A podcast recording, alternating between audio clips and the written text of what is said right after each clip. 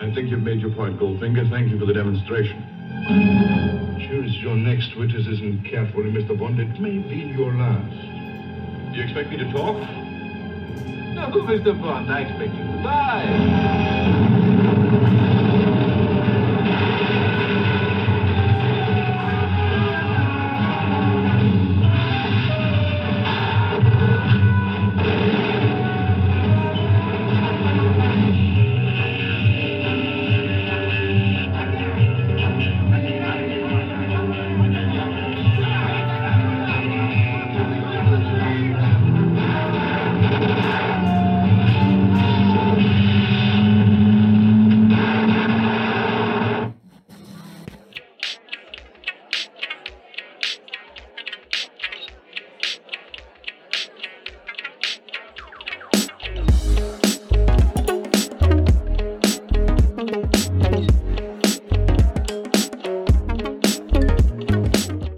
Welcome to the Tailoring Talk Show with me, your host, Roberto Revilla. I'm a bespoke tailor, menswear designer, and owner of Roberto Revilla London Suit and Shirt Makers. This is the podcast where you drop in for the threads, but often leave with something quite unexpected. If you haven't already, please support the show by subscribing, and if you're listening on Apple Podcasts or Spotify, please help me out by leaving a rating and a review. It's time for part three of the Tailoring Talk James Bondathon, where we follow the James Bond series in order, ticking off each movie as each month goes by. My guests and I will be deep diving into each film, covering everything from our overall review, and then digging into the clothes, the gadgets, the cast, our favourite moments from each instalment, and much, much more. You've probably already guessed that number three means we go back in time to 1964. Yes, it is Goldfinger. And I'm joined in the Tailoring Talk Madhouse once again by our very own Oddjob, Mr. Philip Rahman. How are you, sir? Bobby, how you doing? I'm good. How are you? Good, thank you. You're missing your bowler hat, Phil. I'm a bit disappointed. I tried to add a little bit of character tonight, you know, so uh, I've got some uh, little bit of memorabilia, um, which is uh, which is in the background, and uh, you know, I thought I'd dress up a little bit for this evening as well. yeah, we've got a white shirt. I, I might put a tux on for one of these, actually. Um, yeah, what? Yeah, well, now I'm back at work. I'm back in the office. I'm just uh, I'm dressing up.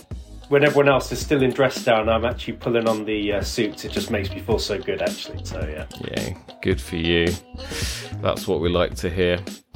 We're also joined by a dear friend and colleague of mine from the Play Pause Turn podcast. Yes, it is the voice of reason, the kindest voice in podcasting. If we were the Ghostbusters, he would be our very own Ray Stantz. It's Alex Hansford. Alex, how are you? Oh shucks, thanks, thanks, Bobby. I like that. I'm good, thanks. You I'm are good. you are the voice of it. Do you know when I I listened back to um so when I edited f- from Russia with Love and the No Time to Die massive spoiler review that we did before Christmas, and uh, I listened back to some of our more lively Play Pause Turn episodes, and you definitely are the voice of reason, Alex. I have to say, when everybody else so. is losing control. Yeah. Everybody needs a bit of Alex Hansford. You're you're like a you're like a, s- a s- a safety harness. Yes, that's right. I'm your safety dance. But but, Yeah. but not the sexy voice. No, sexy voice isn't here. Unfortunately, John John couldn't be with us uh, today. You know, as a as a teacher, and a very busy one at that. Unfortunately, he uh, had some things come up. So, but he will he will return. So we're gonna kick things off. Well, actually, firstly, I want to just uh, say to our audience and our listeners, warning, spoiler alert. We are going to be spoiling Goldfinger, so if you have not seen it, and it has been out for 60, Fifty-seven years. 57 odd years, uh, then what have you been doing? I actually only saw it for the first time yesterday, to be fair. Alex, had you seen Goldfinger before? oh, oh yeah, I'd seen it before for sure. Okay. Yeah, I- I've got the Blu-ray set, um, and it obviously if you're going to start the Blu-ray set, you start at the at the at the start and work your way through. So yeah, I've seen it before, and it's it is a bit of a classic, but uh, but I needed to refresh my memory. There's a Yeah. lot of Bond girls. And uh, yeah, there are a lot of bomb. They just amp everything up for this one, don't they? Phil, um, Now, how far along? Because you're slightly ahead in in the sort of Bond rewatch. Where are you now? Because last time we spoke, you'd missed out. I think you'd missed I out missed out a Thunderball. chunk, yeah. Yeah, you'd missed out a couple. To be fair, Goldfinger actually wasn't meant to be the next film in the series. It, it was actually going to be on Her Majesty's Secret Service. Um, but I don't know what the reason was. I can't remember. Alex will probably look it up on IMDb now. But um, but uh, they they basically switched, and a, a script treatment for Goldfinger was submitted while they were still filming From Russia with Love, and, and that became the third film. Um, but how far in are you now? Well, I went to Goldfinger and then I went straight to Diamonds Are Forever. I guess I was just following the Shirley Bassey soundtrack, essentially. And that's probably how it ended up going to that one. Um, but I've missed out a, a, chunk of films in between, so I'm going to have to catch up before uh, next month, I guess. Yeah. Yeah, so now you'll be able to actually follow them in order. Um, so, yeah, so anyway, that was our spoiler warning. Um, so, we're going to start with an icebreaker question, which I've borrowed from Play Pause Turn. Um, I'm sure John won't mind. Hopefully, he'll actually be rather proud. Um, so here it is.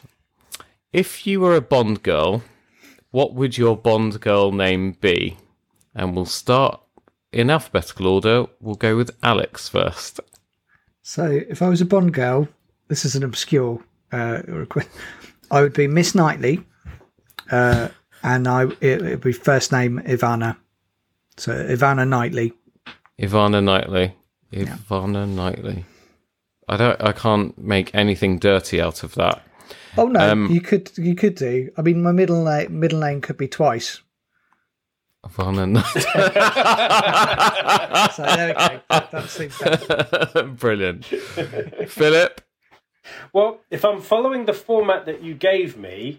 Now in that was actually first the name- Graham. That was the Graham Norton formula. Okay. Well, the format, if you gave, based on the format you gave me, my um, Bond girl name would be Ghoulies Dyer, right? but if I was going to choose it completely myself, I think I'd have to go for Miss Decor Radio. Nice. Again, I don't know if it's if it's just Okay. that it's Monday If- evening, but I'm not getting anything from that. Well, oh, I think Alex has picked it up. If you look on uh, the, what is it? The, um, the uh, dictionary. What the Urban Dictionary? If you look Mhm. up decorator radio, Oh, uh, okay. you will you will figure it out. I'll look that up. Uh, You don't, so you again, don't know I- what the decorator's radio is. no, I have no idea. um, so, and considering I'm building a house at the moment, maybe I should. So I will go and look that up, and I will get my decorator's radio. Alex is Um, looking it up now. He's going to tell you. All right. Well, I don't really want to talk about it. It's a bit rude. we're trying not to get an explicit rating on this episode, so uh, It's just you know we've still got a long we've got a What- long way to go. What colour is paint normally? White. Okay. And hey, that girl is beautiful. I'd love to turn her face into a decorator's radio. I would love. Oh, would that's really just that's disgusting. I'm so any ladies listening. I'm so sorry. Um, okay, moving on made us blush. swiftly. Moving on swiftly. So I'm I'm using the Graham Norton um, formula because I couldn't really think of anything. And so using the Graham Norton formula, my uh, Bond girl name would be Little Bobby No Idea Oh, because Little Bobby is Little what I used to call it, and no idea because I have no idea what my grandmother's maiden name is. so there we go. Uh, and I'm, I'm sure after that example, I don't need to explain what the uh, Graham Norton formula is. So, um, as I mentioned before, I saw Goldfinger for the first time yesterday, um, and thoroughly enjoyed it. It was uh, it was a lovely two-hour romp. Um, so these these films were, I mean, they were filmed pretty much back to back because we had Doctor No 1962, From Russia with Love 63, 64 Goldfinger. Then they start filming almost immediately after this one, 65 Thunderball. Uh, but yeah, released in 1964, starring Sean Connery as James Bond. Honor Blackman as Pussy Galore and the inspiration for our icebreaker question today because I just could not get over that name and how they got away with it as well. Gert Frobe as Auric Goldfinger, uh, Jill Masterson as Shirley Eaton. Uh, sorry, no, Shirley Eaton as Jill Masterson. uh, Tania Mallet as Tilly Masterson, Harold Sakata as Oddjob, Bernard Lee as M, um, and I think it's pronounced Cec Linder as Felix Leiter, um, replacing Jack Lord, who was Felix in Doctor No. Bless you, Alex. Um, that was a really silent sneeze as well. It's very professional. Lois Maxwell as Miss Moneypenny and the lovely Desmond Llewellyn as Q. Starting off, we get the full sort of adventure within an adventure opening sequence with a pigeon or a duck or something sort of making its way across the water. Uh, and then we see that it's actually attached to Bond's toupee, I mean, his head. And then Bond gets out of the water and goes and blows something up. What did we think of this opening compared to From Russia with Love? Because From Russia with Love was full of intrigue and it was really exciting. This one kind of seemed like it was more the sort of traditional Bond formula that we know and love. I mean, for me, what I really liked about it when I first saw it was it was you got the sense of where sort of True Lies got their inspiration from at the very beginning, and uh, and that's the the sort of the the thing that left me as soon as he sort of gets out of his um you know his, his uh, diving suit he's got a perfectly pressed white tux and uh, ready to kind of like meet up with uh, his uh, whoever he's meeting up with and uh, you know and he just looks he just looks the absolute business so it's just um that's I read that was what sort of um, what I was what I took from it but I think with True Lies they took it to a completely different level. Um, and it was there's so much more action, but there's only so much they could do, I guess, back in '64. Yeah, they, we also had the the grappling hook as well, which I mean that actually brought back memories of uh, Enter the Dragon again for me, uh, and the you know the bit where uh, Bruce Lee is sort of sneaking around Han's compound.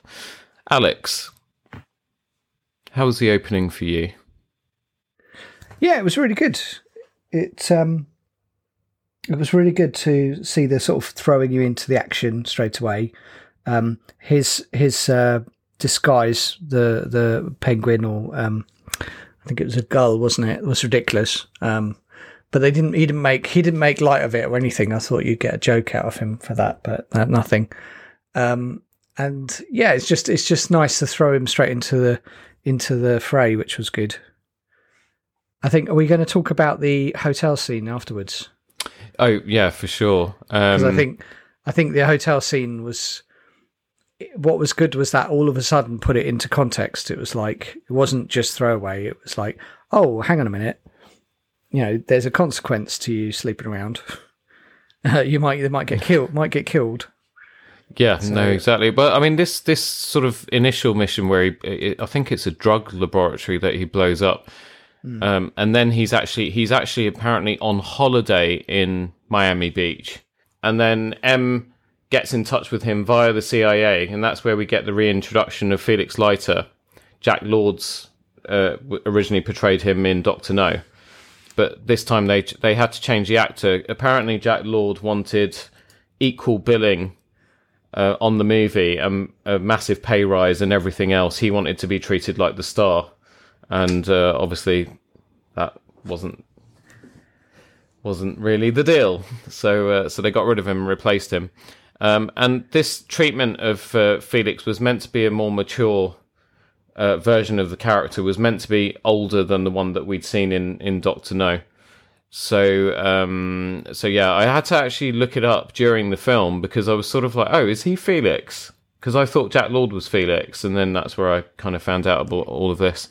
So, uh, so anyway, we, we first get introduced to Goldfinger at the swimming pool at this swanky uh, hotel in Miami, and uh, Goldfinger is uh, he he sort of comes down to play cards with this guy he obviously plays regularly with, and he's got an earpiece.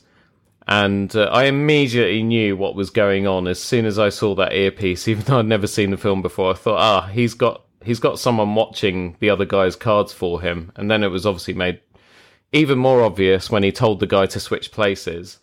Um, Phil, as an avid regular poker player, uh, what were your thoughts about this uh, particular example of gamesmanship? I mean, it's f- first of all, you know, if that's Miami, I mean, it looked more like West Wittering.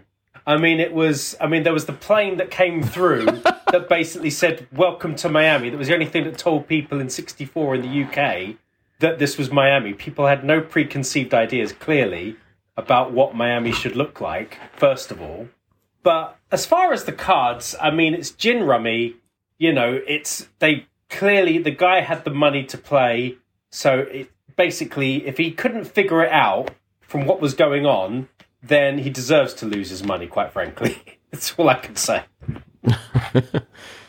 he was definitely. Um, what did you used to call people like that, Phil, back in the day? A chump. I mean, by today's standards, he'd just be a fish. He'd just basically be just one that just gives out all the money.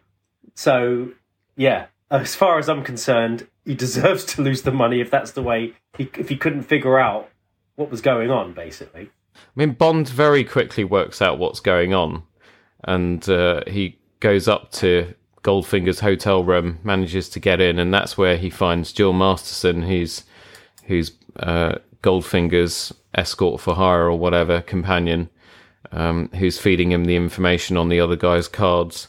Um, I thought she was very, very good looking. There were a lot of, I mean, she was just the first of many Bond girls in this film. oh, she's right? beautiful. So Bond interrupts her and then basically decides to take the direct approach with Goldfinger and basically blackmails him into losing. Otherwise, he would give him up to the CIA, who are lurking around the hotel. Then he has his way with with Jill. Then he's knocked out by Goldfinger's Korean manservant, Oddjob. And we don't actually see Oddjob at this point. We just see his shadow and then the karate chop across the, the back of the neck. And then uh, and then obviously Bond wakes up, comes to, and then that's where we find Jill dead. And it's it's a very very iconic scene. I think anyone, whether you've seen Goldfinger or not, knows the image of the girl lying dead on the bed, covered in gold paint. And then the the reason they gave for her death, I believe, was skin suffocation. Yeah, that's it. The actress herself, because I was kind of a bit worried because she does look like she's really covered. So I was kind of like, well, you know, the character's died of skin suffocation, but what about the actress? But apparently they covered her modesty and then they painted her back, but her front was left unpainted so that her skin could still breathe. And the actress actually talked in an, in- an archive interview that um, some of the way that she interacts with Bond during their love scene was improvised. So the bit where he's on the phone and she's sort of behind him with her arms around, then she's twirling her hair around his ear. She improvised all of that, uh, which I thought was was quite cute, really. So then we go back to London from Miami, and uh, it's I think it's the gov is it the governor of the Bank of England, Alex, Yeah, that's that right. Bond and Emma are talking to, That's it. Yeah. and they're slagging off the the quality of the whiskey and so on as well. Yeah, Which, and that's uh, why they can't. That's why he can't go and um, spend the time uh, with Miss Moneypenny as well. So that's the excuse as to why they, because Miss Moneypenny's like, well, come, come, come back for dinner, and and then he's not allowed to because M and the, the governor are going to go to the Bank Bank of England and have a posh uh, uh, slap up meal, aren't they? Yeah, it's yeah because uh, M pointedly tells him when he's being debriefed uh, to turn up in black tie, and then we get a little bit of the continuing uh, workplace inappropriateness shenanigans from Moneypenny and Bond. So uh, so yeah, so the governor of the Bank of England and M explained to Bond that price of gold or something. To be honest, I actually wasn't listening at this well, point. I, had mean, as far as that, basically, what it's doing is telling the world, telling everyone what the world was like in '64, in the sense that um, they were still very much living by the gold standard. The way, basically, what would happen is, um, you know, you would basically buy and sell gold. So, depending on what was going on in different countries, if there was a need for um, you know, a redistribution of um, industry because of, say, you know, recession or something like that. The the trick was gold would be more expensive in other countries, so you'd sell that to get the cash that you need, so that you can restart your industries. And that's what they were talking about in this scene. But now the world doesn't work, run off a gold standard. We basically sold it all. But um, it's go- harking back to sort of simpler times when gold was just the simple way of actually um, redistributing the wealth if, and the and getting back capital if you needed it um, by selling it to other countries that would want it for a higher mu- price than what you originally got it. I mean, the reason I wasn't paying attention is because I noticed a little kerfuffle with the whiskey and the quality of it or whatever, and I just found that highly amusing. And then by the time I'd sort of watched where the bottle was being passed between them, I'd completely missed all of that gold price standards, economic markets nonsense. Just went straight over my head. Um, but then we get to the fun bit because then Bond has to be briefed by Q Branch, and this is Desmond Llewellyn's first proper sort of go as Q in the way that we came to know and love Q Branch.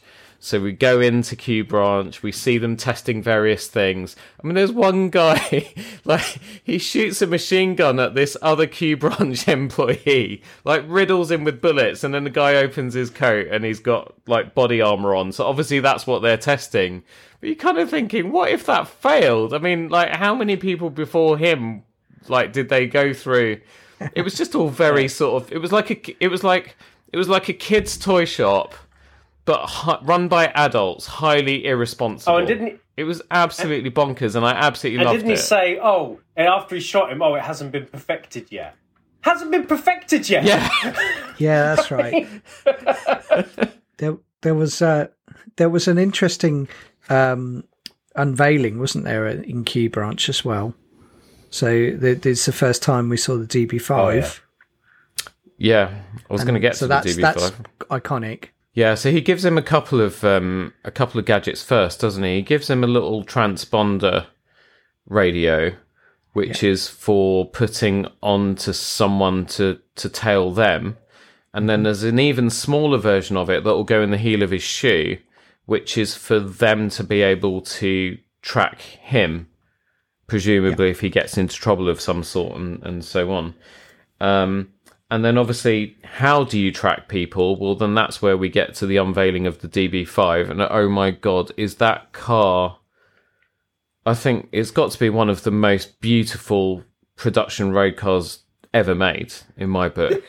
It's, stunning. spectacular. There's no sense that they put any kind of safety features on it. It is purely designed for beauty. It was stunning, that car. Just to to kind of give you a little bit of background to the whole Q branch thing. Desmond Llewellyn in an interview said that at the rehearsal he was working at a desk and I'll just quote him, Bond comes in and I got up to greet him.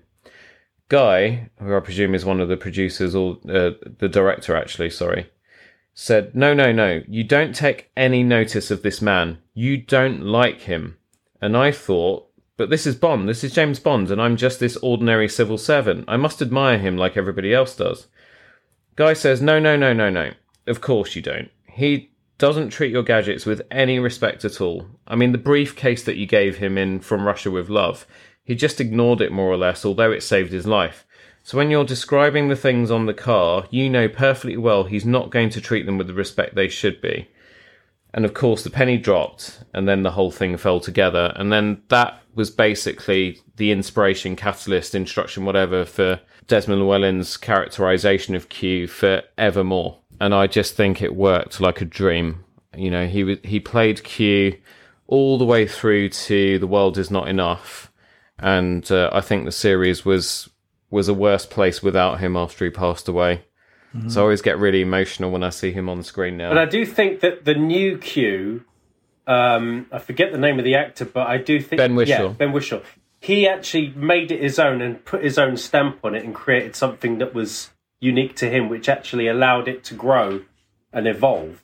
But yeah, that whole period when you know John Cleese was doing. It He was just trying to mimic what, what Desmond Llewellyn was doing, and it just didn't work as well. So the the car gave them a lot of problems. A, a lot of the stuff on it, the weapons on it, were fully functioning, but the car itself wouldn't have worked in real life. So, for example, the oil slick that comes out the back of the car, there was they put basically a container of oil in the back to, for that to be able to flow out.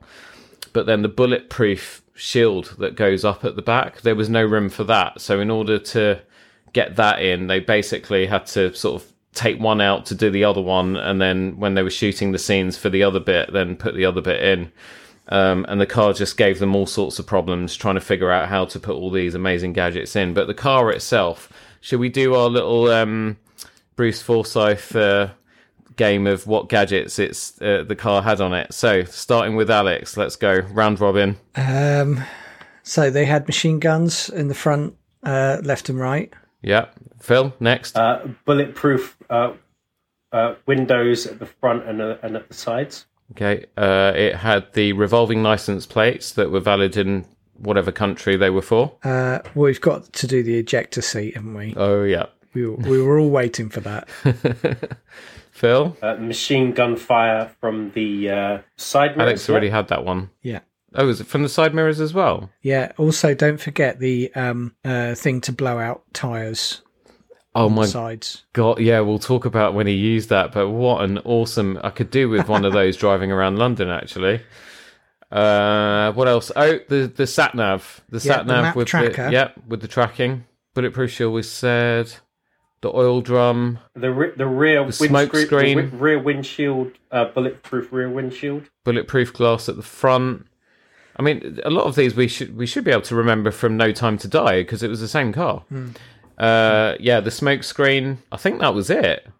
Yeah. It's quite a lot of gadgets Yeah. for one car, though. I love the way that they made it really cutting edge about the uh, satellite navigation having a range of 150 meters, and that was supposed to be real cutting edge. you know, whereas now you just get a cheap sat nav and that can cover the rest, the whole of the world. But this had a range of 150 meters, and that's really cutting edge. But they did, and then and then later in the film, it seems to have a, a range of several miles because they go obviously um, they go they go off and get separated, and yet you still see the bleeping. I just really wanted to see the map move, but I know that they couldn't do that at the time because it was just too much of an ask. So I was seeing the blood dots going on. and I was going, "What happens when it gets to the end?" Like, do they need to get like some little guys in the in in the back, just like turning the map to move it? So anyway, it was it was just it's lovely, but not very practical. no, that's right. I mean, I think the map did well. It definitely changed because if you look at it when Yeah. It did change when he yeah. first uses it in. England, you can see. I think you could actually see North London and Hertfordshire around Pinewood Studios and so on on the map. And then when it obviously he's in uh, he's in Europe in Switzerland, then it changes to Geneva and all of that stuff. Um, but uh, I don't think there was any kind of navigation equipment on any cars back then, right? Wouldn't have Oh thought so. no, no, none at all. Yeah. Did you even get those radios back then where you had the RNDD? Do you remember, like from when we were kids in your dad's car? Alex, you you were maybe slightly younger, so maybe you wouldn't Are you know what I'm talking about. And then it had the sort of sl- reverse neutral automatic. And no, no, no, no. On the actual radio itself, it was like push buttons, like five of them, and then it had like slidey. Oh no, I'm getting that mixed up with the climate control system. Anyway, whatever. Then we meet Oddjob for the first time because then uh, Bond goes to play golf with Goldfinger. By this time, I'd laughed out loud more than I did the sum total of Doctor No and From Russia with Love because they definitely amped up the jokes in the script. It was definitely a lot more lively. There were a lot more quips, and then there, I mean, he had the earlier one-liner in the opening action sequence at the end when he electrocutes the guy in the the bath, and he says, "Shocking, absolutely shocking." I imagine a young Arnold Schwarzenegger was, you know, sort of sitting there with with his notepad, just making loads of notes. On the subject of which, sorry to go off on a tangent. So I was listening to the "How Did This Get Made" podcast, and those guys have such a laugh. But uh, they were reviewing, so they review films like bad films, right? Like, and that, that's why the podcast is called "How Did This Get Made." and so they were reviewing Batman and Robin. And then they, they put a little montage reel together of, or an audio reel together of uh, all of Arnie's one liners from that film. Oh my god, it, they are so bad. So, so bad. I mean, that film as a Batman film is quite topical at the moment, is is terrible, really. I do remember. I Um, do remember seeing terrible. that in the cinema, um, but I was, I was never, you know, overtly concerned about whether it was good or it was bad. I was just being entertained, but I didn't appreciate how bad it was when I saw it in the cinema. I saw it twice in the cinema, and I had the soundtrack. My sisters were massive George Clooney fans. That's my excuse, anyway. Uh, Alicia Silverstone was in it. She, so she was. she was, and mighty fine she was too. Goldfinger and Bond are playing around a round of golf, and Goldfinger is cheating, the dirty little rotter. Uh, he's at his tricks again, but Bond catches him out and uh, tricks him into losing the last hole and giving up. Um, I think it was five thousand pounds or so. Goldfinger ended up writing out a check. Goldfinger kind of gives him a, a sort of threat and and sort of tells Bond he basically knows what he's up to. And to show Bond what he's up against, that's where we're introduced to Phil's favourite Bond film, Oddjob yeah, um, and uh, and then we get the scene where Oddjob takes off his bowler hat and then swings it at that statue, and then the statue's head falls off. What do we think of Oddjob's entrance? Because this is our first sort of proper Bond villain, I guess, in that sense of the word, where you know you can almost see yourself buying the action figure of of him with all the accessories. He's just got such a um, good screen presence. So what I liked is that he he come across as very imposing, even though he really doesn't say anything apart from uh, uh, uh, and points a few times. That's it. But um, yeah, he's just really good screen presence, um, and he must have practiced a lot to throw that hat in a pretty straight direction because that's that's really his his uh, uh, card, isn't it? His card uh, special move, as it were. Yeah. So um, yeah, so yeah, no, I loved it. I thought it was is a very very good presence. So they had a uh, that actual scene of him throwing the hat and cutting the statue's head off um, is actually three shots. So they had the hat on a wire, um, and then they had the head of the statue on another wire. And so as he throws it towards, that's the first shot. Then the hat in midair is the second shot, and then the third shot is them pulling the wire away from the statue's head. so it looks, and then when they put it all to get cut it all together, it just looked like one fluid movement which I thought was absolutely brilliant. We've got to remember this is 1964, so you know, unlike today where we'll just point and click with a mouse and sort of chop and move things around and cut things up when we edit sound or video, back then editing was basically cutting 35 millimeter film and piecing it back together again. Uh, it wasn't done in a computer, so um, you know, technically, I think these things, and you know, we'll get to to some audio stuff that they had to do as well. In fact, we can talk about it now because Gert Frobe was a German actor, and uh, and his English was really bad. He was learning English, but he was speaking so slowly, and the director said, "No, you know, speed up." But then when he was speeding up, it was you know, no, Mister Bond, I want you to, and it just wasn't working at all. So they went and found another actor, an English actor, to actually do the voice of Goldfinger. Um, and so he's actually dubbed throughout the entire movie. And you'll notice that in the scene where Bond um, is captured and is tied to the laser laser machine. When you look at the conversation that's going on there, because I thought it was the audio on my Apple TV. I thought there was a mismatch or something, and I was about to dive into the settings. But then when I saw Connery talking, the audio was perfectly matched up. But then when Goldfinger was talking, it was just slightly off. And that's the reason why. So he was basically a la David Prowse in Star Wars. Um, Gert Frobe was, was dubbed over for the whole film, apart from the scene where he's with the different mafia bosses back at his place in Kentucky. Um, that's the only time we actually hear him using his actual speaking voice. Phil, you're looking perplexed. I had I had no idea that it was uh, dubbed over. If uh, if I'm honest, Um, I always thought his accent was quite fascinating um, because it didn't really have. Although they they pitched him as a Brit, it was clear that he had. He, was either really well travelled or he was just, um, or he just wasn't sure sort of what accent, or we, or as the audience, we weren't supposed to be sure where he was, where he'd come from. Very much like um, Doctor No, where that accent was very sort of mysterious, and it felt very mysterious with this particular actor as well. So I had no idea that he was German. I had no idea that he was that he was dubbed over. Um, he just was almost like a um, a presence that just kind of found his way into the film, and then we never see him again. I don't think I've seen him in anything else. Yeah. So then we go to Switzerland, and this is where we get to see the DB5 in action. Uh, not the weapons, but the actual car itself, and that engine just makes such a wonderful noise. So Bond is trailing Goldfinger, and uh, he stops on a, a, sort of on a on a hill because uh, Goldfinger's car stopped uh, a couple of couple of twists and turns below, and someone takes a shot at him. So he goes to chase after them, and it's a lady driving a Mustang convertible. Um, and you know you've got two cars that have just got the sweetest sound in in 60s motoring for my ears anyway. Uh, just sort of going at it, but it was very reminiscent of future Bond films where you had those sort of sequences. Like I think there was one in was it Gold? I want to say Goldeneye, there was a very similar where you know he's there's a girl in a car and Brosnan's sort of, or am I thinking of one of the the Daniel Craig films? No, I think it's Goldeneye. I, I actually do think it's Goldeneye. He was uh, chasing after someone. Yeah. No, do you know what?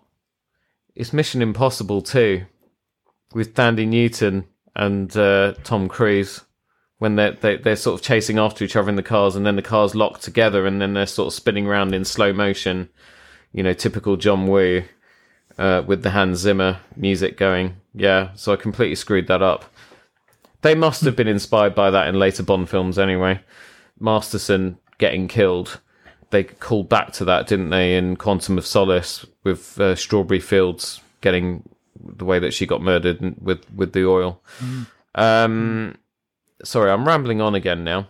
Um, but anyway, it turns out that this lady is actually the sister of um, the other one. What's her name? Jill. Yeah, so Jill and Tilly. Um, so she's she's after Jill, Gillian Tilly. So she's actually after revenge. So she was trying to assassinate Goldfinger, but you know, as Moneypenny in Skyfall, she's a lousy shot. They go to a refinery and um, sorry, they don't. Bond does. He sneaks into Goldfinger's uh, refinery because he's trying to work out how he smuggles the gold. And it was right in front of our eyes the whole time, and I didn't clock it until they were actually doing it. But that Rolls Royce Phantom is actually basically the gold itself. They've smuggled gold. Yeah, they smuggled bullion in its parts, and then also they had to take it apart to sort of smelt it down, didn't they? I mean, I did question why they had to put the car in the plane because I did think to myself, like, you just leave a car at the airport and then have a car waiting for you when you get to the other end. You you can afford cars, so this isn't a problem for you. It's, but yeah, it didn't. It didn't. Didn't I mean, it did. It did, when when they uh, showed that, you're like, oh, I get it. But then it also, you know, it, it also explained why uh, Bond had his car shipped over as well so maybe that was just a thing they were doing in the 70s when you were ridiculously, or 60s when you were ridiculously well off. Well, it's like that yeah. scene in French Connection, that whole business of, you know, the car being shipped over from France because the guy who wants to shoot documentaries has this particular uh, car that he wants to use. But that's how the drugs are being smuggled over from Corsica into the American market. Yeah. Oh, another spoiler alert. Sorry, I guys. I haven't seen that film. So that again, you've never seen French Connection? No. It's the best car chase of all time is in the French Connection. I know. I've I've heard. Um, yeah, I, I need to add that to my um, to my film list. Uh, films to watch before I die. So yeah, so they're smelting down that thing. Did anyone recognize the Chinese nuclear physicist that Goldfinger was talking to? No. no? Should I have? And I don't think Phil will get it from from you know films that we know he hasn't seen you from talking about Pink our last recording together. Burt Kwok was the nuclear physicist. No, Is it real? how do you guys not really know not- who Burt was Kwok really is? He's Burt like an institution. Ah, yeah, Okay. that was him. yeah. Oh wow. Yeah, which I was kind of disappointed that he didn't really have a bigger role. He was just the token sort of Chinese nuclear physicist. I mean, he's Um, but that's where token in British films and TV for probably sixty years. So Yeah, I guess you're right, actually. So, but anyway, it was Burt Kwok. So there we go. Have you seen the Pan- Pink, uh, Pink Panther movies no, I have not. Okay, well, you need to do that because they're very good. Well, then I'll, I'll watch it if Um, you watch French Connection. Okay, I think we're going to have creating a list of films to watch after we get through all the Bonds. Yeah. yeah. So we've got a couple years yet. Um, so, uh, so yeah, so he overhears the conversation between them, and that's where he hears the words uh, "Operation Grand Slam," and this comes in useful later on um, because uh, when he leaves, that's where we come across Tilly again, uh, because she's there to try and have another go at taking Goldfinger out. Um, so they they have to escape because she, I think she actually fires the gun, doesn't she? And then the guards hear it, and then they all come after her. Now this is the other interesting thing as well. This is where we now start to see the typical kind of Bond villain with all the henchmen and so on.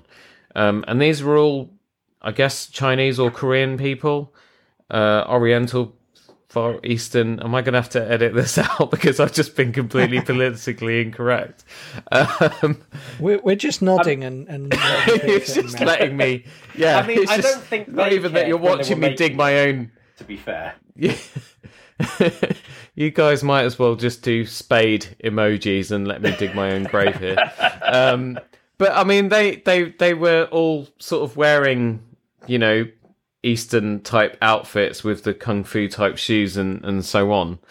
And they were all really, really bad shots as well because they had submachine guns and they were just missing everything that they were shooting at. But then that's where we see the um, the Aston Martin in full action. You know, all the gadgets were used on it, um, but unfortunately, they don't manage to get away, and uh, and that's where Oddjob kills Tilly with his bowler hat because she's running away through the woods when Bond is trying to cover for her, and he throws his hat and just clocks her in the head. And I was like, Carolina was sitting next to me, and she said, "Oh my god, has she has, has she been killed?" And I said, "Well, no, because surely his hat would have taken her head off." But I don't know if his if his his hat's got different modes to it. If it's got a kill mode where it will take your head off completely, and then it's got a stun mode, and then it's got a I'll kill you know kill you mode, but without any blood. I think you you've got to just remember the weight. So I suspect that she's probably at least she was at least knocked out. Although in in the film they just go, "Yep, she's dead." They, oh no, she's not. So they have that kind of is she, isn't she, which Yeah. is funny. Yeah, I mean Bond doesn't really get time to even sleep with this one before she gets killed. So No. poor Tilly. well, she was just trying to avenge her sister's death, murder, I should say, murder. By the way, also, um, since yesterday, I've had the Goldfinger theme, and we haven't actually talked about the title sequence. Um, I've had the Goldfinger theme song going in my head. I can't get it out, but it's not the Shirley Bassey voice. It's Alan Partridge. no?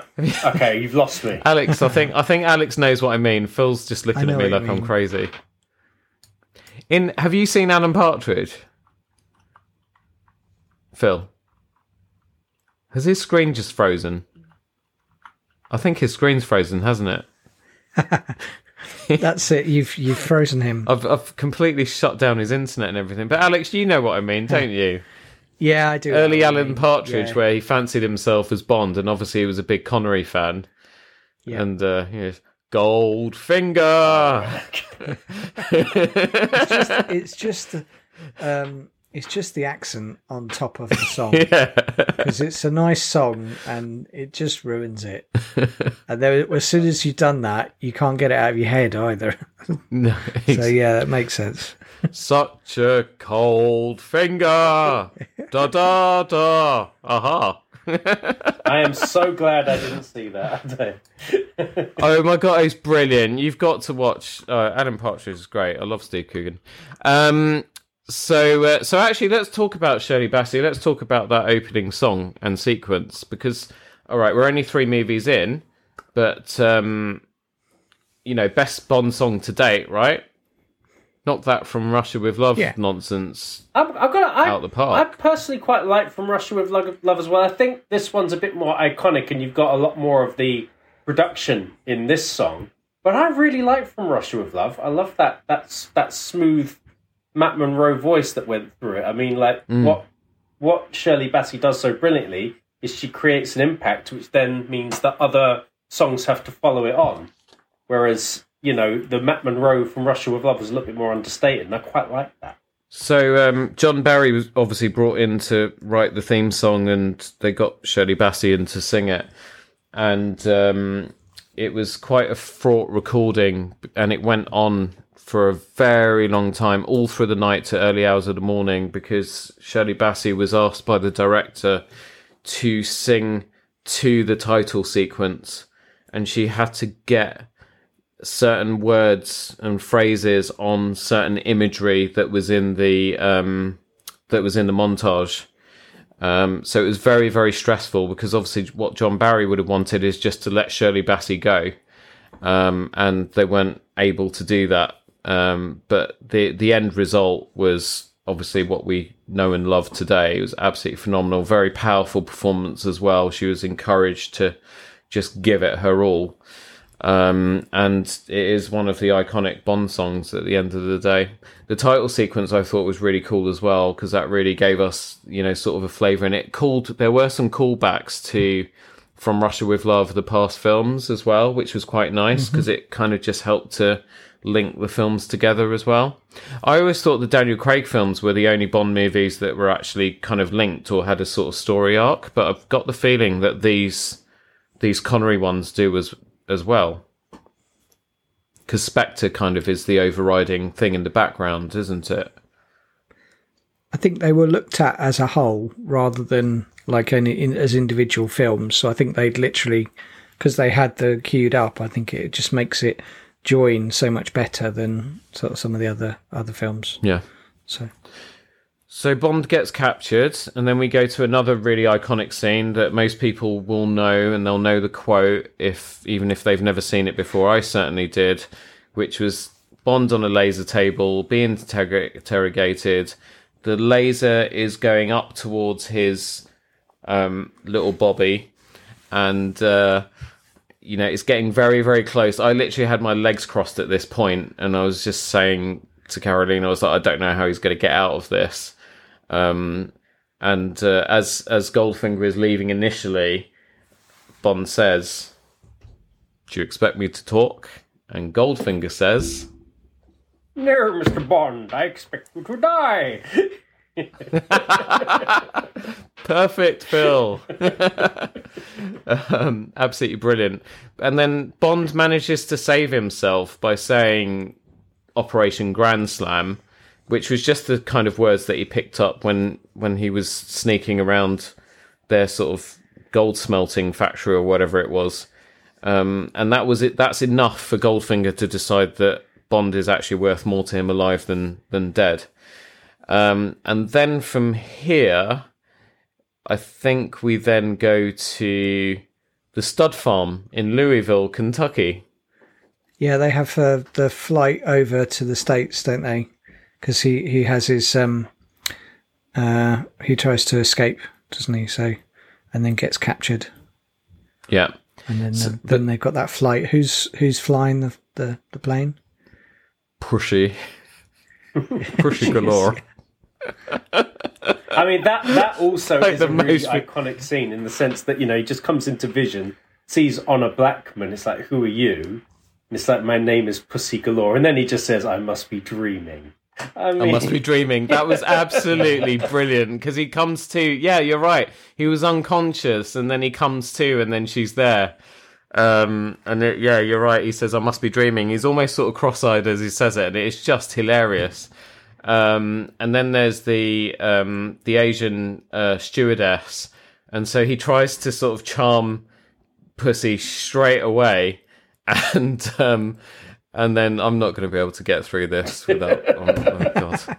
Um, Honor Blackman, I'm going to say. I'm going to use the actress's name. And by this time, Honor Blackman was famous for doing the Avengers, I believe. Was it the Avengers? It was one of those. Uh, the Avengers. What was the other one?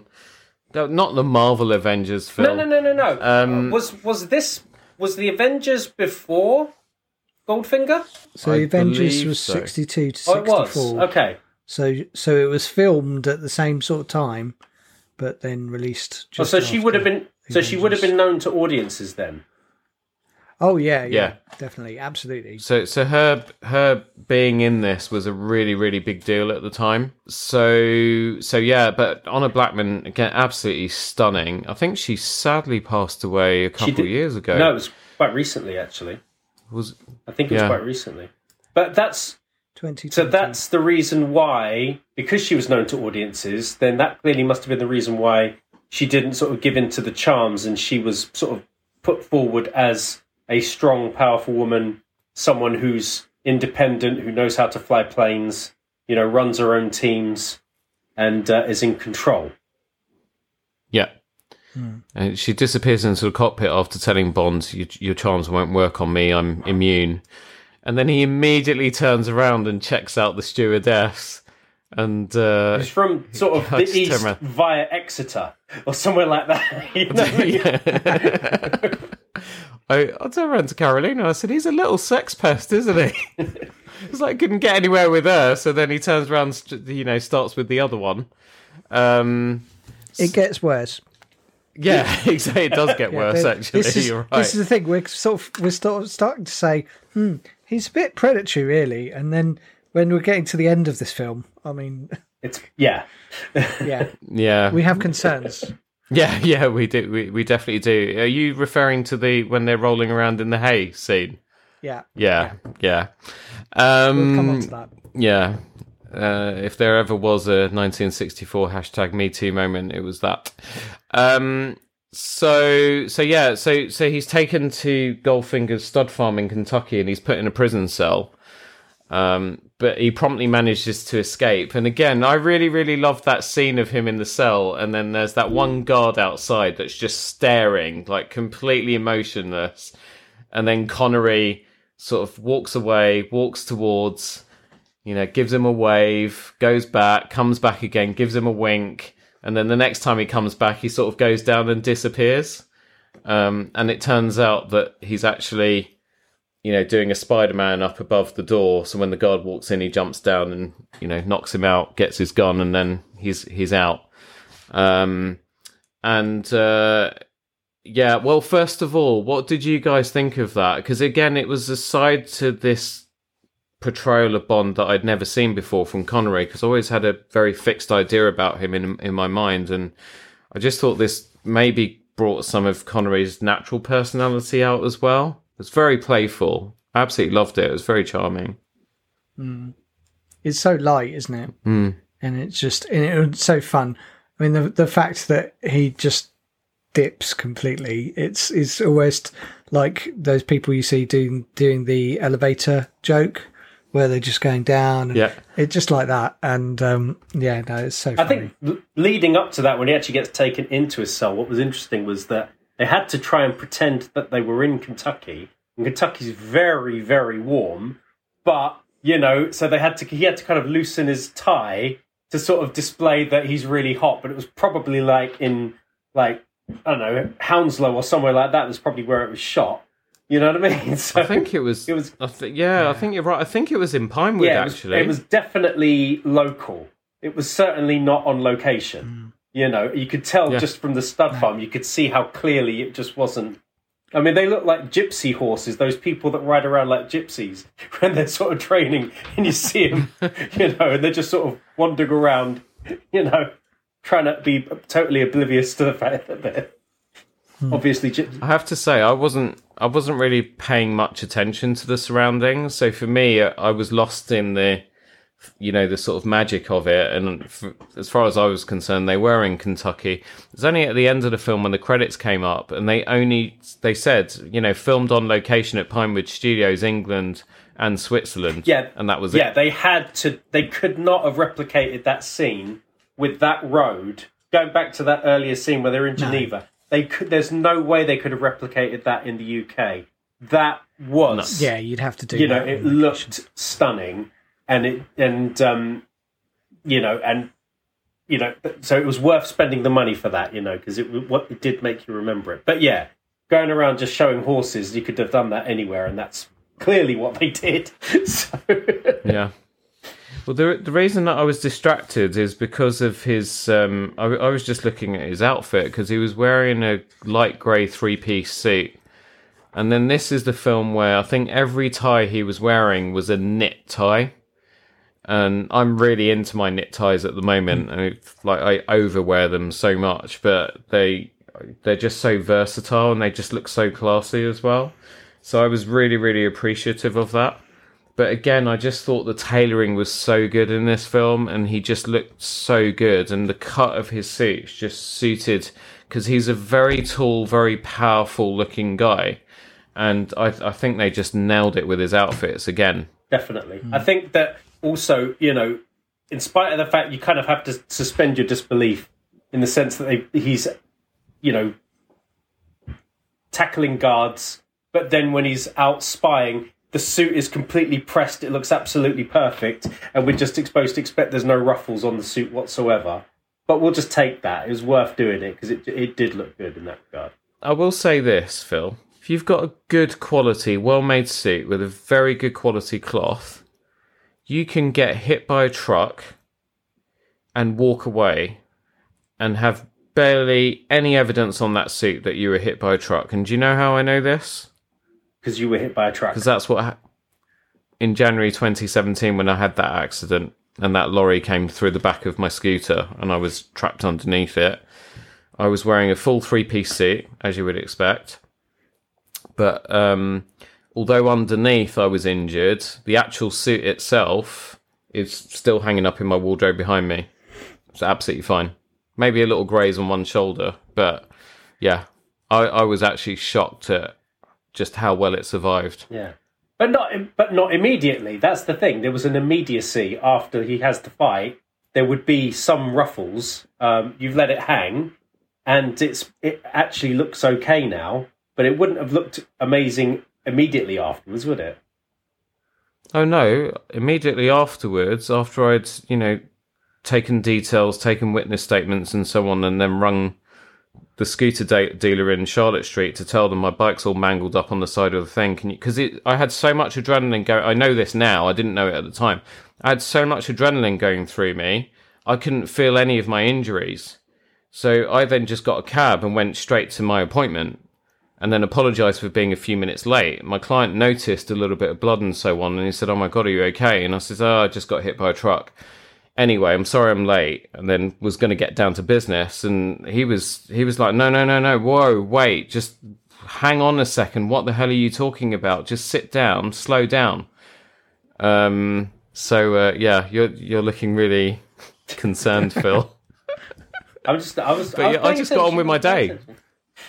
I got on with my day. I met a member of, uh, uh, uh, I think it was the Bahrain royal family, one of those emirs or whatever. Uh, Hopefully, he doesn't listen to this podcast. Um, sorry, Sheikh Salman. And uh, met him. Uh, you know, so that was a very highbrow appointment. He didn't seem to notice that I'd, you know, been in a fight with a with a plant truck. But yeah, there you go. So anyway, the the moral of the story is a good quality suit will do you for fighting, getting out of Goldfinger's lair, all the rest of it. Brilliant. Everyone should wear suits. Um, far better value for money. I think you've got to sell that a bit more than you've previously. No, normally you're just talking about style. You're not, you're not talking about the like cocoon effect that it that it has. Um, So I think you should you should sell that a bit more. Yeah. Well, I mean, it didn't have that much of a cocoon effect because about five days later, the adrenaline finally wore off. My neck seized up, and my my wife had to rush me to A and E. So, you know, there we go. Well, okay, so maybe Kevlar in the suit next time. Yeah. yeah, actually, good idea. So, uh, so yeah. Anyway, where where we were at is Stud Farm. So, so yeah. So Pussy Galore's got her little um, got her little thing going on there. So she's got her female pilots who are all dressed in their She's flying circus. yeah.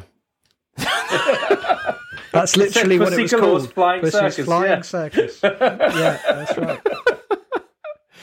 But again, this was the whole, you know, what we know and love the older Bond films for, and it's not just the Connery ones; it's also the Roger Moore ones, particularly where, you know, you've got these groups and organisations and gangs and all, you know, whatever, and they're all wearing these jumpsuits and you know tight lycra things and all of this and in all these funny colours and whatever and you know, um, I mean, Octopussy's the the one oh god, another pussy reference. Um, is the is the one that immediately springs to mind as another example, right? Because she has her sort of you know gang minions, whatever.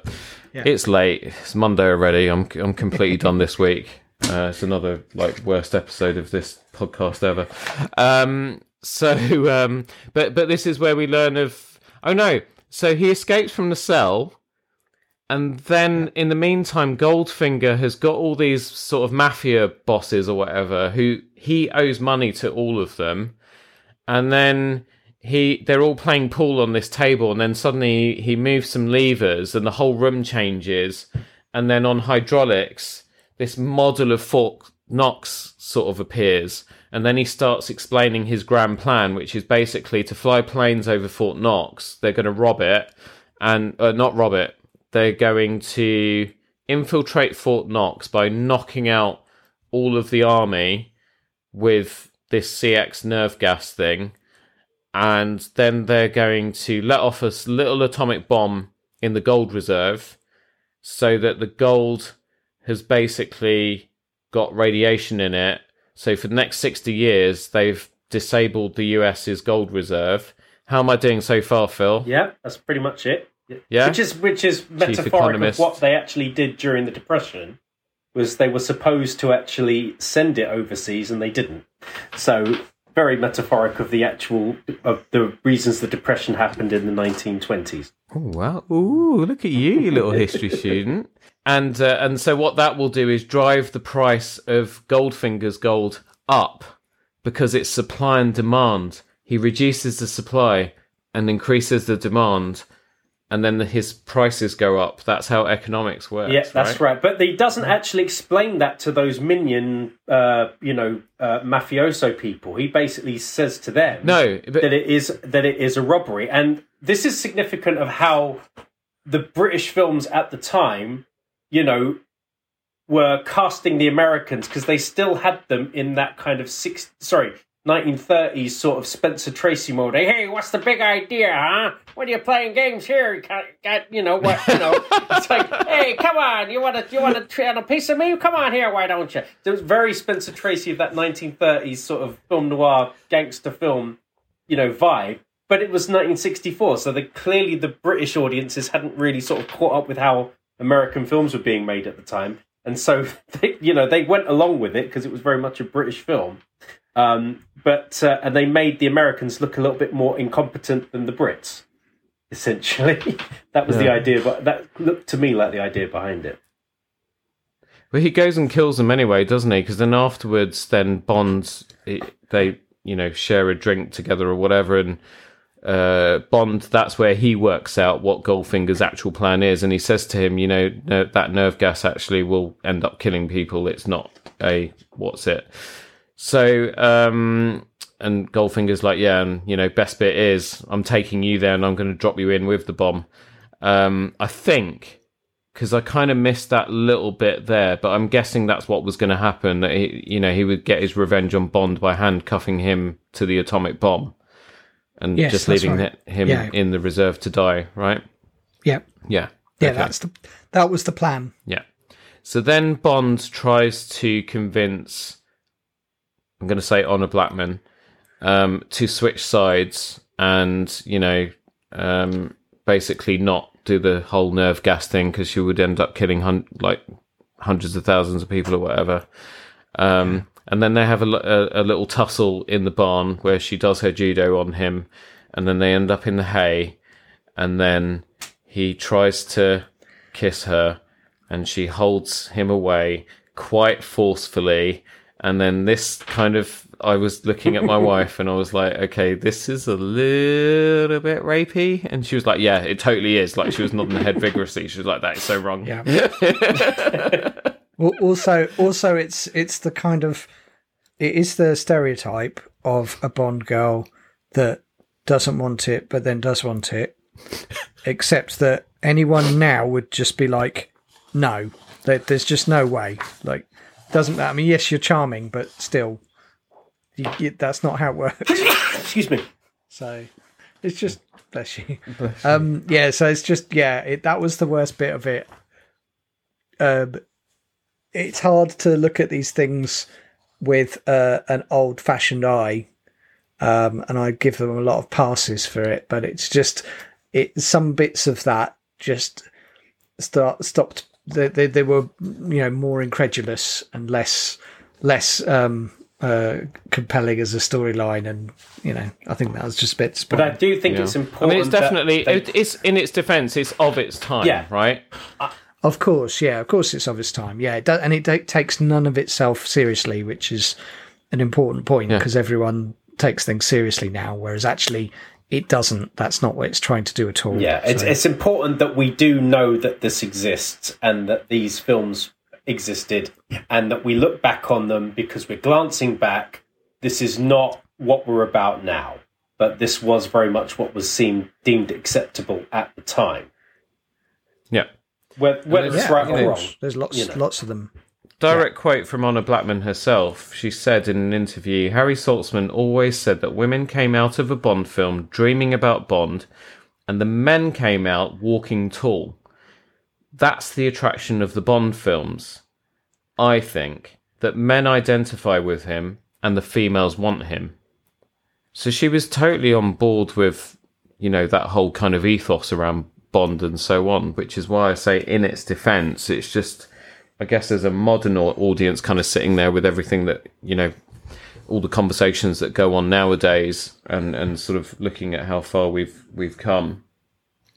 Um, it did just initially feel kind of quite uncomfortable, you know, because there was a lot of resistance there, and then all of a sudden, anyway, we won't dwell on it. Um, But it's not taking itself seriously, and that's No. the thing. This isn't this isn't a, a serious film. If it was, we'd be we'd be judging it by a different measure. But it's not. It's it's laughing at itself as it goes through that. Here's another thing that's interesting, though, that the, the in in an early treatment of the script, I believe Honor Blackman's character was meant to be a lesbian, and I need to try and find the quote. I think it was from one of the producers or a, or, or one of the script editors. But basically, she was a lesbian. She just but but then Bond is able to convert her because she's just never been with a man before that you know was worthy or whatever. Oh, dear. it's just absolutely absurd. Oh, dear. Yeah, But I mean, back in the sixties, you that could was see- my point. That was that was my point. It's like looking at that on face value, you just like that's ridiculous.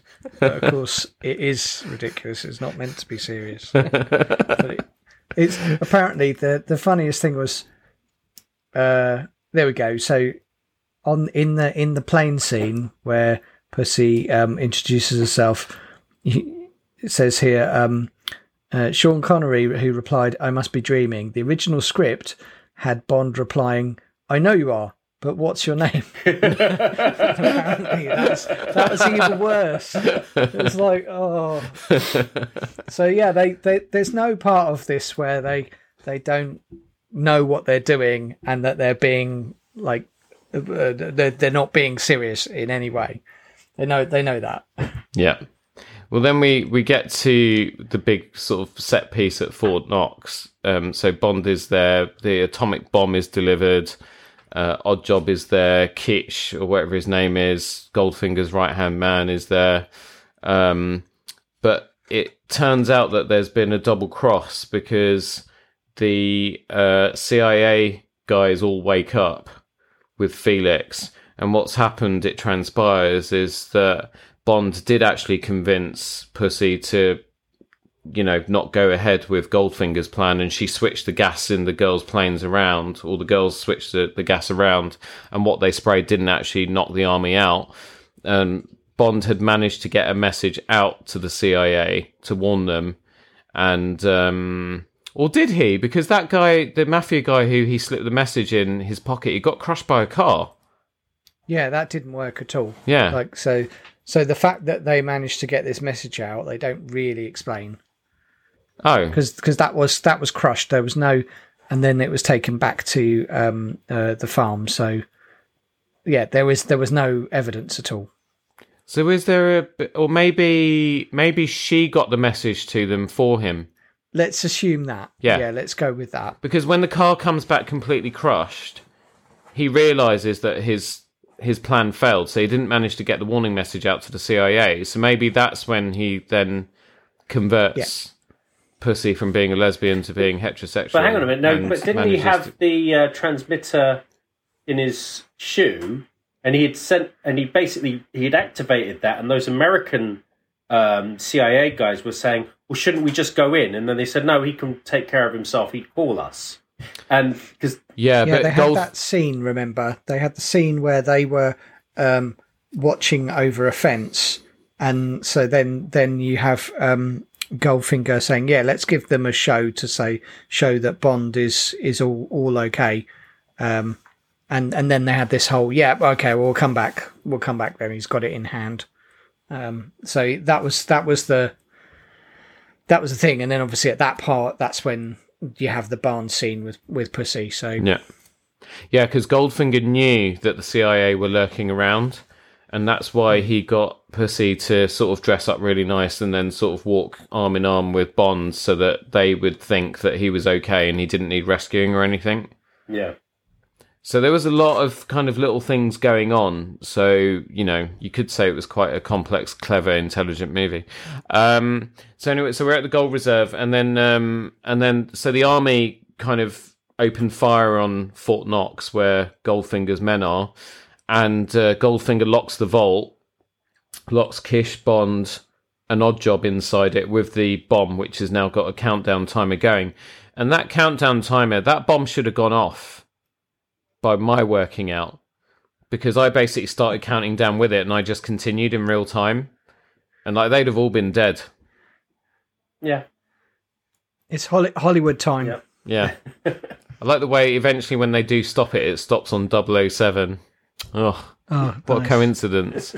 um, they know that they know the name of the movie. So yeah, so Kisch basically gets killed because um, he doesn't want to die. So he goes to try and disarm the bomb, and Oddjob gets him and throws him forty meters or whatever uh, off a platform, and he meets a very sudden death. Um, and then this leads to the final confrontation between Bond and uh, what's his face, Oddjob. Um, and the actor who played Oddjob, who I believe was a wrestler or a weightlifter. Alex, fact check that for me. Harold Harold uh, Sa- Sa- Sataka. So, so what? Harold uh, Sa- uh, Sakata. Yeah, I know, I know what his name was. I just wanted to hear you say it again. Don't be mean. I can't do this accent. Sorry, was he a weightlifter? I can't tell. He did a lot. He did a lot of um, quite a few films and TV, Okay. but I can't tell. Um, Oh, he was a professional wrestler. He was a professional wrestler. Wrestler. Yeah. He um when he because he can't talk, he's meant to be mute, isn't he? All he says is "ack Yeah. ack." He reminds me of the Martians from Mars Attacks. Ack ack. I, I kind of felt that he was like Bolo from Enter the Dragon. It's sort of like goes Bolo, and then he goes "Ah!" like that. So it was kind of like that's that's what I was kind of reminded of. I just said Bolo from Enter the Dragon was slightly more competent True. a fighter, but anyway. True.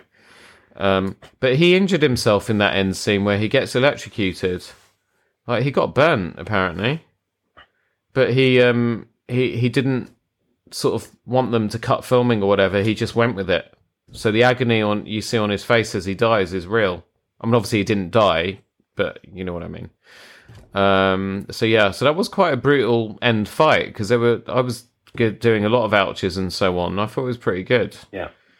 Um, Phil, were you quite sad when Oddjob got Not at killed? all. I mean, it's. I know he's your favourite. I know he's my favourite, but no, not at all. I mean, it was it was obvious it was going to happen, um, but again, you know, it was the mechanics of the filmmaking in the '60s. There was a lot of danger, and it was real. You can't, you couldn't, um, you know, fake that. It was like what we were talking about from Russia with Love. You know, there was some definite danger when they were on the water, shooting out fire from the um, from the boats, and there was some clear and present danger on the set in Pinewood when they were shooting that, um, and someone could have got seriously hurt. But you know, for the art and for the love of the of the craft of making films, they they did it to entertain us, and I think it succeeded. Yeah. What is it about Oddjob for you that makes him such a great villain, Phil? What is it about him that captured your imagination? I think with other um, with other villains, they tried very hard to have a kind of a softer side, or they tried to have another dimension. Oddjob was just a henchman, and he just delivered and didn't try and do anything else. And that's what I appreciated about how they put it together for this particular film. And I just wish they stuck with it because when I think about Jaws and what they tried to do to add a different dimension to him, just really gets on my nerves. I've never liked it when they when they make what is an obvious big person or a scary person, you know, to have a, a, a weak personality. Um, and that's something that Oddjob clearly doesn't have. Okay. Good job. John's not He's here. so charming, though. That was the thing. I- I'm just remembering. That's Moonraker, isn't it? yeah. Um, uh, it's just such a charming scene. It, it's it's it's ridiculous, but it's just so charming when he get meets a little the little um, uh, woman. And anyway, sorry, I think we get off distracted. We're a few films ahead. I mean, I think in Jaws, yeah. I'm, I'm just going to defend Jaws for a second because John's not here, and I know John is very fond of that character. But the thing with Jaws is that, as scary as he was in the earlier Moore films when he first popped up, he was the perfect foil. Really, he was the perfect Roger Moore villain and having that slightly that sort of evolution of the character where eventually he does find love and you know we see a softer side to him and and then he does become it, it if you think back to that fight on the train in i think it was in the spy who loved me there's a lot of humor in that fight it's completely different to the fight between um Robert Shaw's character and Sean Connery in From Russia with Love, which was very, very brutal, economical. You know, it was a violent fight. Whereas in in in that Roger Moore film with Jaws, there was a lot, a bit of tongue in cheek going on in there, as much as Roger Moore was getting duffed up by this huge guy. But you know, I think Jaws was basically the perfect villain for a Roger Moore era Bond. Um, so anyway, so that's what I'll say about it. Oddjob, he was all right for me. I got it at the end, right? I got what he was about when Kisch was trying to save himself, and then Oddjob throws him off the platform, and and Oddjob's loyalty to Goldfinger is completely unquestioned to the point where he was just prepared to die to achieve his boss's ends, rather like um, something else that's going on in the world at the moment, unfortunately. You you don't get that kind of loyalty at a, a working environment anymore, do you? No, not at all. I mean- I mean, people you know, these days. people ugh. they're just they put their notes in and they'd be off. Yeah, exactly. You know, and the people around them, you know, they they wouldn't wouldn't be prepared to put their foot forward and chuck their colleague off the top of the building. Exactly. You know, that means that means there's more money for the performance uh, bonus at the end of the quarter, guys. Come on. yeah. so, so um, so we're getting towards the end of the film, and uh, Goldfinger managed to escape Fort Knox. Um, so Bond is uh, being thanked by the Americans, and the president wants him at the White House for lunch, which is rather nice. Pussy is flying Bond to the White House to Washington, and then all of a sudden, Goldfinger somehow has hijacked the plane and appears in the military uniform that he was disguised disguised in earlier. And uh, in they have a fight, and in the struggle, um, the gun goes off. Now, the the thing that again, Carolina sort of her outburst this time was cheeky fat bastard. He's even got a golden gun. and I explained to her that if she's seen, any, I mean, if you go down to Peckham, right, the top boy gangsters down there have got gold guns. I mean, it's nothing, you know, it's just, it's a historical thing, right? If you were the head of a criminal organization, it's another one of our questions. Um, what would be your weapon of choice, Alex, and how would it be decorated? That's really hard to question, actually. Would you use a gun? You don't really strike me as a gun I wouldn't person. like. Uh, yeah, but I wouldn't be very good without a gun. I think. I think. I mean, I quite like the idea of something exotic like machete, but it would be even worse with that. so yeah, maybe maybe a, a, a nice hand pistol would probably work for me. But yeah, you're right. Then what do you do? Do you go with gold because uh, you know it's got a bit of bling to it? You probably would, wouldn't you? Yeah, so, so yeah, that's a good point. Now you turn me around to gold guns. Now. I think, I oh think we'll god, go what. I've created a monster. Where'd next, you get them from? next one, you know, from Peckham, Play Pause Turn. If if if we were in Scarface, he'd be our very own Tony Montana. It's Alex Hansford. um, Phil, Too I, nice. I would, I would Phil, have to weapon have of sword. choice? I think every time uh, any gangster of any note pulls out a sword, you know, whether it's you know, you know, whether it's like the Godfather or, or or someone like that, you know, having a sword, I think, is creates the biggest impact. It shows the most fit, you know, because it it it's so immediate. You know, you see what the actual, you know, the sharpness of it, and, and you know what it's going to do you know, with the gun, you're not you're not as sure. Whereas it's clear what's going to happen with with the knife. You're going to get cut, and I just think a sword is uh, creates the biggest impact for me. mine would be a baseball bat. A baseball bat. but with a button on it. Yeah, but with a button. Well, because the thing with a baseball bat, you bring a baseball bat out, right? They know this is not going to be over quickly. So Alex comes out with his pistol, and the guy knows that it's probably going to be over pretty quick. It will hurt for a microsecond, and then it's lights out. Fine. You with your sword, if he's lucky, and you cut his head off, it's instant. It's done. But a baseball bat, you bring a baseball bat out, the guy knows this is going to hurt, and it's going to take a bit of time. And that's what I want them, especially if they've been stealing my drugs or, you know, laun- like stealing the money that I've been laundering or whatever it is that I've been doing in my criminal enterprise. I want them to know this is going to take time and this All is right. going to hurt. All right. And do you know what? Okay. I would also. Okay, I'll give you a scenario then. You got the sword. You want to send a message to someone who's double crossed you. How about putting the mm-hmm. sword in the mouth, giving them a smart, permanent smile? Okay, look, Phil. Now you've I've you've just okay, great. You've just taken it too far. I was going to just tell you about the the spike attachment to my baseball bat, where I press a button on the handle and then spikes come out the top, and then when you hit them, it just sticks in them, and then you have to really wrench it to get it out, and then you stick it in them again. Anyway, moving on. Can- this is definitely Can you explicit keep now. your baseball bat? Uh, like, can you fit it on your Vespa somewhere? Yeah, Because because I think thing is that way. If anyone knocks you over again, you can just be like, right, okay, I'm ready for this now, right, and get the bat out. yeah. The problem with the baseball bat I actually have is it's really, really big. Like it's it's huge. I don't know how Oh, many. okay, so it's not very subtle. It's about a meter. Yeah, it's called a Boston Slugger. Nice. Yeah, uh, it won't even fit in my mini. It's like it's too wide for the boot, so it just sits in the hallway. Just sits in the hallway. Uh, so yeah, I don't have to use it that often. Sometimes I chase people off with it. Uh, anyhow, sorry, it's like tailoring talk to tailoring self defense. Um, so so the gun goes off, blows a window out. We get a bit of science going on because there's outdoor pressure, indoor air pressure, And anyway, it all sort of mixes up together to suck Goldfinger out of the window, which was really, that looked painful because he is a fat guy and those aeroplane windows were quite small.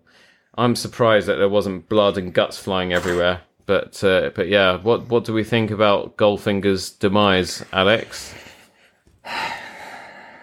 It was. I mean, I was a bit disappointed because I've watched seventies um, airplane films, like disaster films, before, and normally it doesn't end that way. It normally ends with like the top of the plane off and all that kind of stuff. Um, so yeah, so I was just like, well, I, I don't know how he managed to be the only one that was sucked out, but oh well, it is a way to go, isn't it? Yeah, no, totally. That's the thing, right? Because Bond is kind of holding on for a, a, couple seconds, and then in the next scene, And he's calmly made it into the cockpit. Honor Blackman's looking all panicked, trying to sort of wrestle with the plane and get it to nosedive to sort the pressure thing out because you have to decrease your altitude, I think. Um, Yeah. But yeah, he's kind of unruffled. It's the suit. Hmm. It's the suit. It's all about the suit. It's all about the suit, and then we get to the to the end scene where um, they're under they're, they're they've landed. Obviously, they've managed to parachute out of the plane that's exploded. The CIA are in a helicopter looking for them, and then Bond says, "You know, this is no time to be rescued." Covers them with the parachute, and then they get down to business, presumably underneath. And that's it. It's the end. James Bond will return in Thunderball. We're told immediately. Credits are very short on these films, actually. But uh, but yeah, that was it. That was Goldfinger. So what did we think? Um, and we're only comparing it to the previous two. Did we like it more than the previous two? Do we might like it less? Somewhere in the middle. Alex, what was your what was your kind of overall sort of thoughts and rating? So, what are we rating it out of? What what we go Out of for 10 again. Or... So, I think this was a solid eight and a half. I think it was it was it was um, better watching than the last one, and I think I think actually I would give it yeah give it eight and a half. I wouldn't give it nine. I think that's a bit much, but I think eight and a half. Yeah. And what did you prefer about this one compared to From Russia with Love? Um, I liked there was more humour, and also I think it was more. There was more action. There was a lot more action scenes in this, and I think that helped. Kind of reminded you that it's this is an action film. Um, so I think I think thinking man's Bond is not what what uh, early Bond is about, really. Yeah. Phil?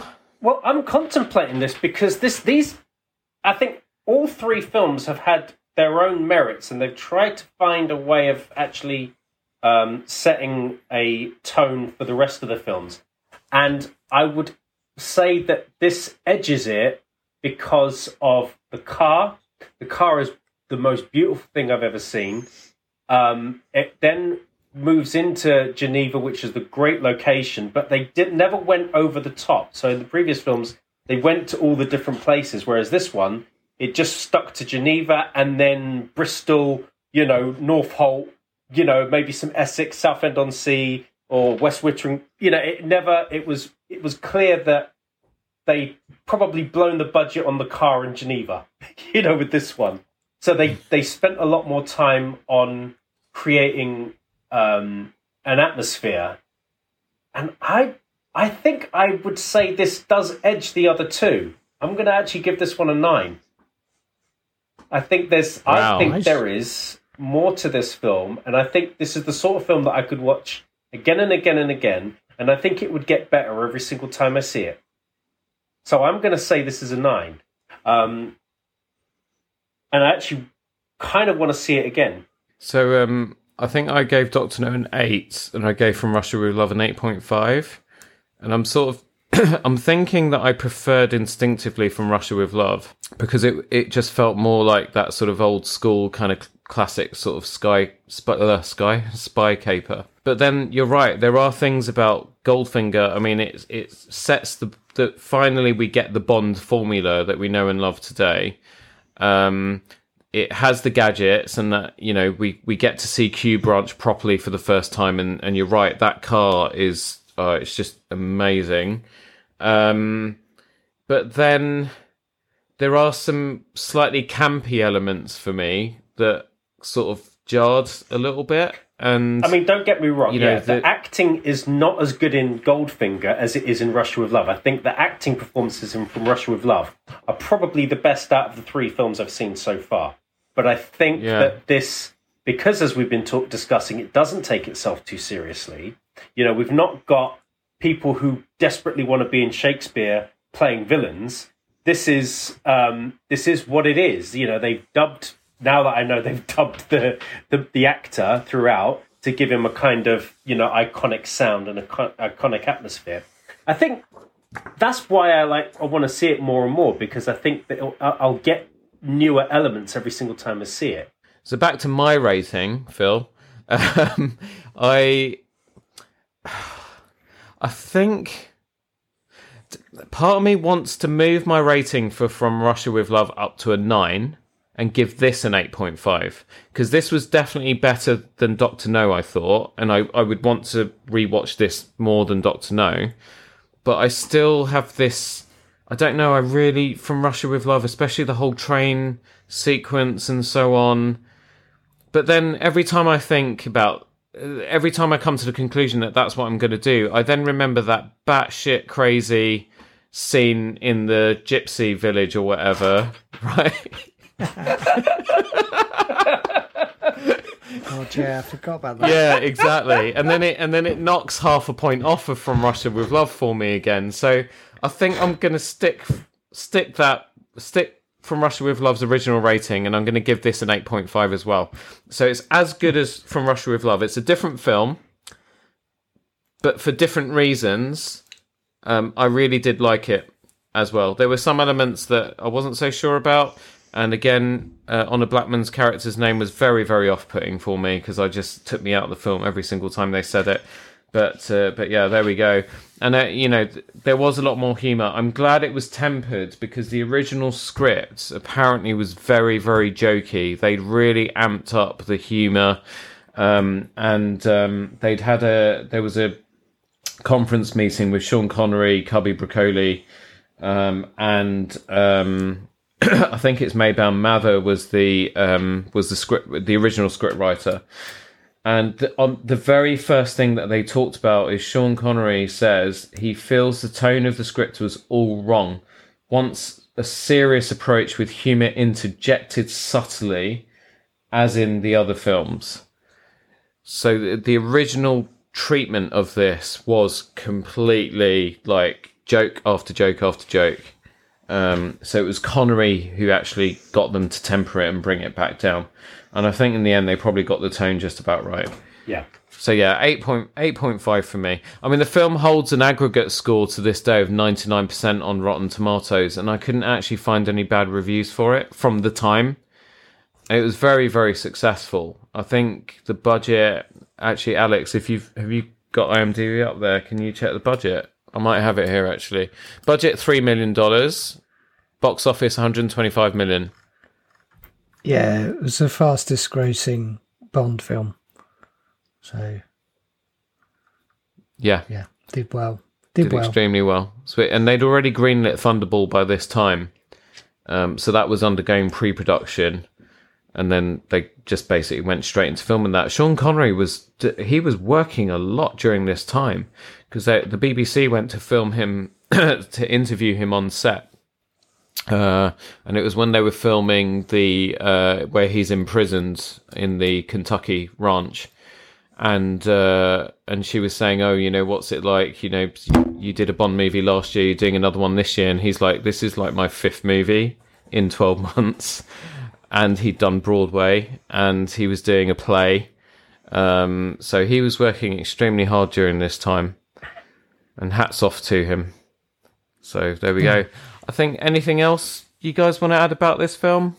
No, I think you've covered it all. I think it's. I mean, we've we've gone through quite a lot of information um, with this film, um, as we always do, and I think it's important that we get across. You know, there was a there's a huge amount uh, that goes into it, and um, it just. It, I think this one was a good sort of template for um, future bonds, and we'll find that out as we go forward. I guess. Exactly. I'm really looking forward to Thunderball now. Um, so yeah, look, guys, thank you so much for for joining me again. It's been an absolute pleasure. Um, I think we might have some people who um, are going to be joining us on future episodes. Uh, one of my clients actually is a massive Bond fan. He actually wrote in um, to tell me off for not mentioning any of the cars in previous films, but he's right. But the DB5 in this, I think, is the iconic one, isn't it? It's the one that really grabs the attention. But um, I've I've invited Kevin, and I know he'll be listening to this. Uh, thank you so much for your support, and uh, please do let me know your favorite Bond films, and we would love for you to join us. Um, Kevin, what Kevin doesn't know about cars and Bond cars in particular is not worth knowing. So when we do get him on, we're we're in for a real treat. He's uh, he's amazing, um, brilliant. Phil, have you had a good time? Been awesome. Thank you very much. Welcome, Alex. Thank you so much. I think we'll be getting together soon, won't we, for Play Pause Turn? Because We uh, will, we've got a few things we need to catch up on and talk about, including the new Batman movie. Um, if you've enjoyed this episode, you will absolutely love um, our other podcast, Play Pause Turn, with myself, Alex, John Evans, Alex's lovely wife, Amy, and Mark. Um, you can find us on any platform, I think, where you get your podcast. That's Play Pause Turn. Give us a little subscribe over there and drop into a few of our episodes. I'm sure you'll have fun because uh, I get to hang out with some of the loveliest people in podcasting uh, every other week, and it's an absolute joy. Um, so yeah, thanks, Alex. That's a good point, actually. What about tailoring talk? Um, so yeah, that is it for this episode. Thank you once again for joining us. Um, we are now on Instagram at Tailoring Talk Podcast, and you can now email the show. I finally, after one year. By the way, guys, this is the one year anniversary of Tailoring Talk. So thank you for being Oh, with me happy birthday. Thank you. Um, ack, ack. Um, so, because you know, one year old, I just speak like Oddjob. Um, so yeah, so we finally do have an email address for the show. It is tailoringtalkpodcast at gmail.com. So feel free to write in. Uh, tell me what we're doing wrong and what we're doing right. Feedback is always great because that's how we make the show better. And if you have got a favourite Bond film in mind, write in, and who knows, you could be joining us to review. The Bondathon will continue next month with Thunderball. Make sure you don't miss a thing by hitting that subscribe button, and we will see you on the next one.